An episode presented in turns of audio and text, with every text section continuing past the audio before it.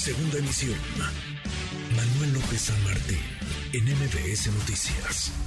Mauricio Curi es sin duda un liderazgo de la sociedad civil, porque él no es militante de Acción Nacional, sin embargo, piensa, tiene los valores y las convicciones como las tenemos en Acción Nacional, y por supuesto que podría ser un gran abanderado de nuestro partido y de la sociedad que hoy ve que las cosas en México van de mal en peor. Palabras ayer del dirigente nacional del PAN, Marco Cortés. Marco Cortés destapando así al gobernador de Querétaro, Mauricio Curi, como aspirante a la candidatura presidencial en 2024. Le agradezco estos minutos al gobernador de Querétaro, Mauricio Curi. Gobernador, qué gusto, ¿cómo estás? Mi estimado Manuel, ¿cómo te va? Al contrario, el gusto es mío. Muchas gracias por la oportunidad de platicar contigo y con tu amplísima auditorio a la orden. Igualmente, muchas gracias por platicar con nosotros. Pues eh, destapado estás, eh, gobernador, aunque 2024 luce muy lejano, parece que estamos ya en esa, en esa contienda. ¿Cómo tomar estas palabras, las de Marco Cortés, el presidente de tu partido, el PAN? Oye, Manuel, yo de entrada, pues para mí pues, es un honor que estén pensando en un servidor, porque yo cuando me imaginé, ya si, siquiera tú dijeras presidente municipal, gobernador, senador, coordinador de la bancada, y ahora que, me puedan ver como una ficha para el 24, pues francamente sí se siente muy bonito. Sin embargo, eh, hay que tomarlo como es, es de plomo, yo creo que es un momento de los ciudadanos, es momento de estar en Querétaro y dedicarme 100% a Querétaro, aunque como siempre lo he dicho, nunca me he puesto un techo en mi vida y toda mi vida estuve en el sector empresarial, ahora que estoy en el sector público pues tampoco lo voy a hacer, aunque entiendo perfectamente bien que mi único momento que debo estar ahorita toda mi concentración es Querétaro.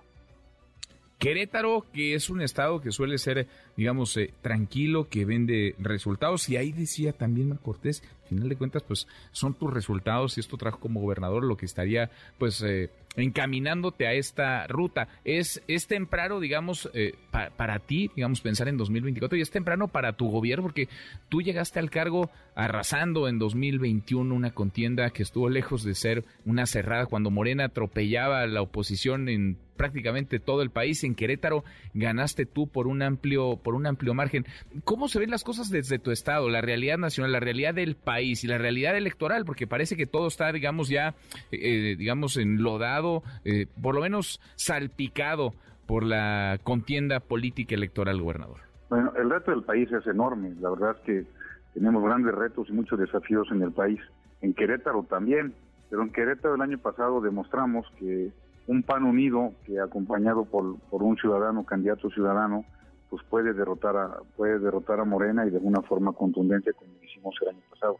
Lo que yo le he dicho mucho al partido, ya es que yo no soy militante del partido, aunque soy un militante sin credencial, pues es que es momento de avisar a los ciudadanos que lo que pasó en el 2018 tiene que ser una lección para todos, una lección para el PRI, porque también fueron muy frívolos y hubo muchos escándalos de corrupción, una lección para el PAN, porque también se alejó de los ciudadanos, llegaron divididos, llegamos divididos en el 18 y bueno, solamente ganamos tres, tres senadores del PAN, los demás entraron por, por primera minoría.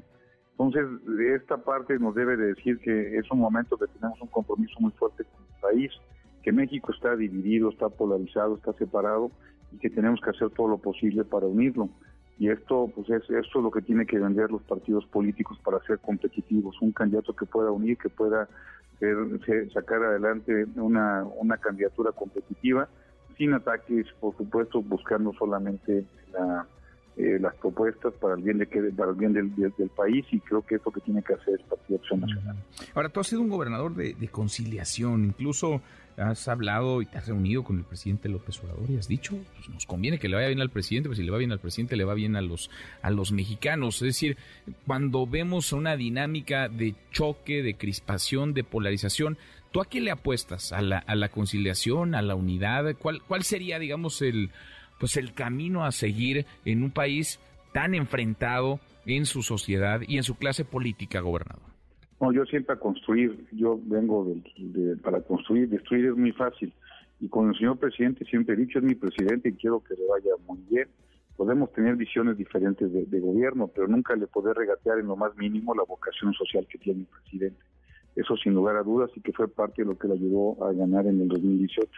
Yo creo en otras cosas, independiente, por supuesto creo en la subsidiariedad, en la solidaridad, mientras no, no tenga una persona para salir adelante, apóyalo, pero ya sácalo adelante y que empiece su empresa, o que empiece a trabajar en algún lugar. Por ejemplo, en Querétaro, el 65% de los empleos son formales, a diferencia de muchos estados del sureste del país que andan en los 80, 85, pero en la informalidad.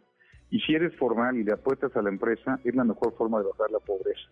Porque tú de esta forma estás en un empleo formal, tienes un salario digno, tienes, tienes eh, una posibilidad de tener una vivienda y también seguridad social. Creo que eso es a lo que le tenemos que apostar los mexicanos. En un momento aparte, Manuel, que está eh, tenemos una gran oportunidad para levantar la mano y que Querétaro la está aprovechando.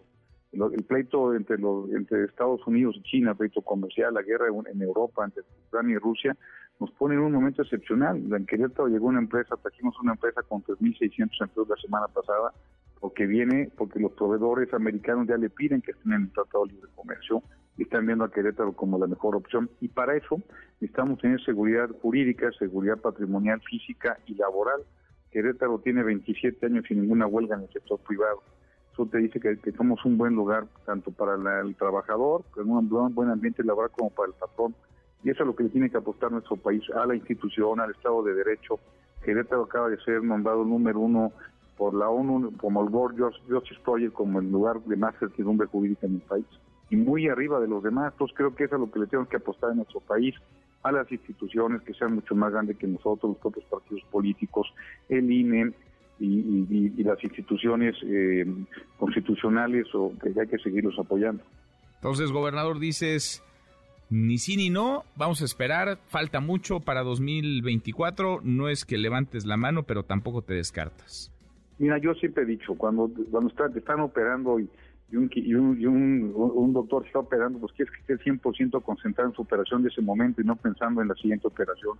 Y a mí siempre me ha dado resultado, pues dar resultados y a partir de ahí, si ven que la estoy haciendo bien, pues llamarme, ya tomaremos decisiones para el próximo año pues vamos platicando en el, en el camino, insisto, parece que falta mucho para 2024, pero estamos ya en esta dinámica y, llegará pronto, seguramente. Sí, bueno, los tiempos en la política se van rapidísimo. Yo ya llevo un año aquí, siento que llevo 15 aquí como gobernador, pues ya apenas llevamos uno y se me fue de abrir y cerrar los ojos. Pues los días son muy largos y los años son muy cortos, Manuel. Sin duda, sin duda. Gobernador, seguimos platicando en el camino. Gracias como siempre. De regreso, siempre agradecido. Muchas gracias. Gracias, muy buenas tardes. Noticias.